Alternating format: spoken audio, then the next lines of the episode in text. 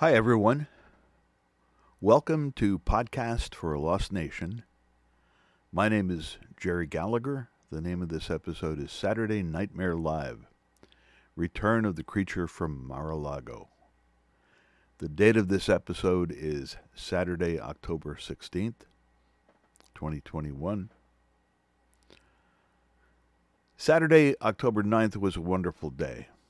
It was a family day spent with all four of my adult children and five of my seven grandchildren. Two of my grandchildren were in college and couldn't make it for the day. Since three members of my family have birthdays in October, we were celebrating for all three of us.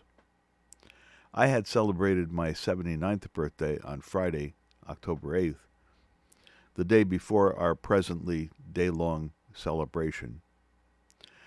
What could have been a rather depressing birthday for me had already been saved by a couple of music playing sessions earlier in the week and on Friday. Saturday the 9th was a glorious day. Although it was cloudy, it was still rather warm for a fall day in October. The food was terrific. The company was terrific. I was spending the day with my favorite people in my daughter's backyard, and all was well. Although I was not very happy to have to admit to myself that I was actually old enough to be 79 the day before our backyard get together, our party had put me in very good spirits. I had certainly recently been feeling as though I had a lot to be bummed out about. One of my best friends, an outstanding guitar player, who I had play w- played with in bands for nearly 40 years, was moving from Pennsylvania to Denver, Colorado. I was going to miss him a lot. We played great music together for all those years. We would still be able to play music together online using JamKazam a platform on which we had learned to play music together with our bass playing buddy during the pandemic. We had been playing really great music together in person since getting vaccinated. JamKazam had been fun and would be again, I was sure, but nothing would ever be as good as actually playing together in person. I wasn't thinking about bummers on Saturday, however. I was having a good time with my wife and kids, grandkids, and our significant others. I was happy to be alive, having made it through COVID with the help of vaccines and masks. I felt pretty lucky to have made it to 79 in relatively decent shape after suffering a heart attack just before COVID hit. After spending the day together with my family, my wife and I left for home late in the afternoon and when we got home, I felt tired, but continued to be in a good mood for a while as I surfed through the TV ca- cable channels for something good to watch before the new Saturday Night Live the new Saturday Night Live came on at 11:30. I had been surprised to see that SNL had been advertising that Kim Kardashian West was going to be the host. Although I was no fan uh, although I was no fan of the Kardashians, I was fascinated by the strange choice of Kim as SNL host. I was having a hard time coming up with a choice of what to watch earlier this Saturday evening, however. It didn't look like a good night for any movies that I hadn't seen before. I was seeing nothing that caught my eye until my remote suddenly stopped for a minute where I saw something that shocked me and fascinated me at the same time. There he was, in living color in Des Moines, Iowa, strutting back and forth across a stage in front of a mammoth crowd that was cheering loudly for the ex president. The monster from Mar a Lago had suddenly been unleashed in Des Moines and was now going to speak to this crowd. He loved it. They loved it. I didn't love it. I went back to channel surfing with the hope that I could find something more palatable to watch. Damn, I couldn't find anything. I tried not to, but I found my remote drifting back to OAN as though it had a mind of its own. I couldn't help it. I was drawn to OAN like a fly to a spider.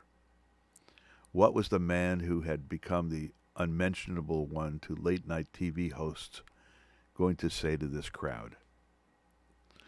One of the first things he said was that the Democrats were going to give money to the media. Of course, he presented the media as those liars who were always being unfair to the crowd's favorite president. I don't know what media he was talking about receiving money from the government unless it was possibly PBS or NPR. Then he said something about Hillary conceded. I never conceded. And he went into his, his rap about the big lie and how he really won the 2020 election and how the election was rigged. How the hell was it rigged?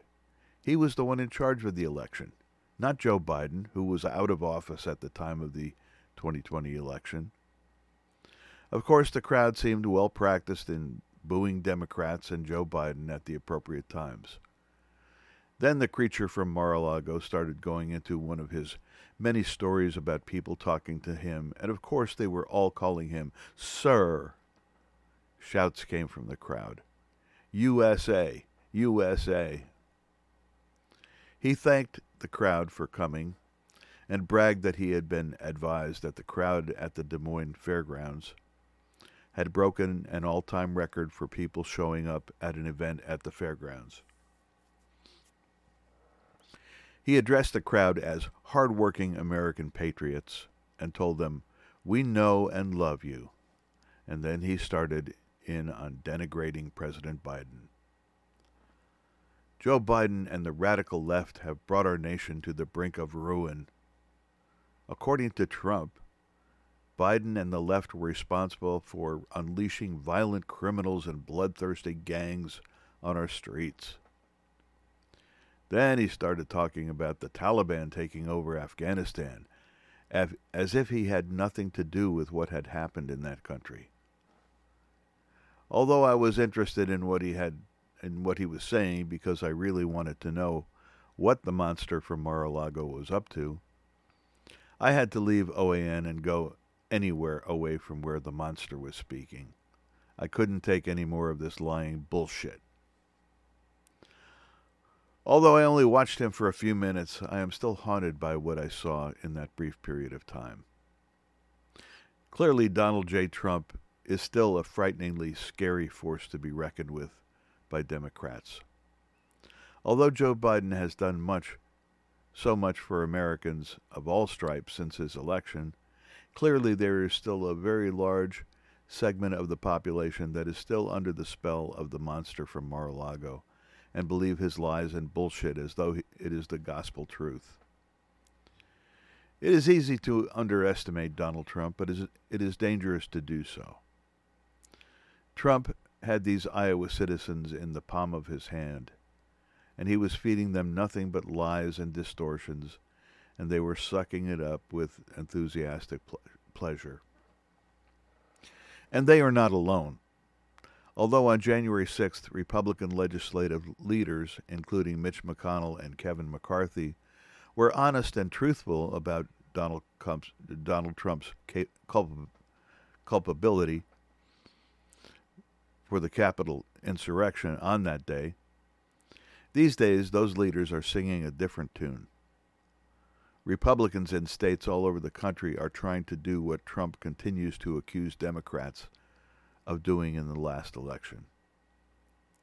The election was rigged, Trump continues to sing to his followers. Well, the truth is that the election wasn't rigged in 2020, but it surely looks as if it will be rigged in 2024 if the Republicans continue to get their way in states all across this country. Republicans are doing everything they can to rig the vote in their favor, as they see that without vote, rigging on their part, their days will probably be numbered.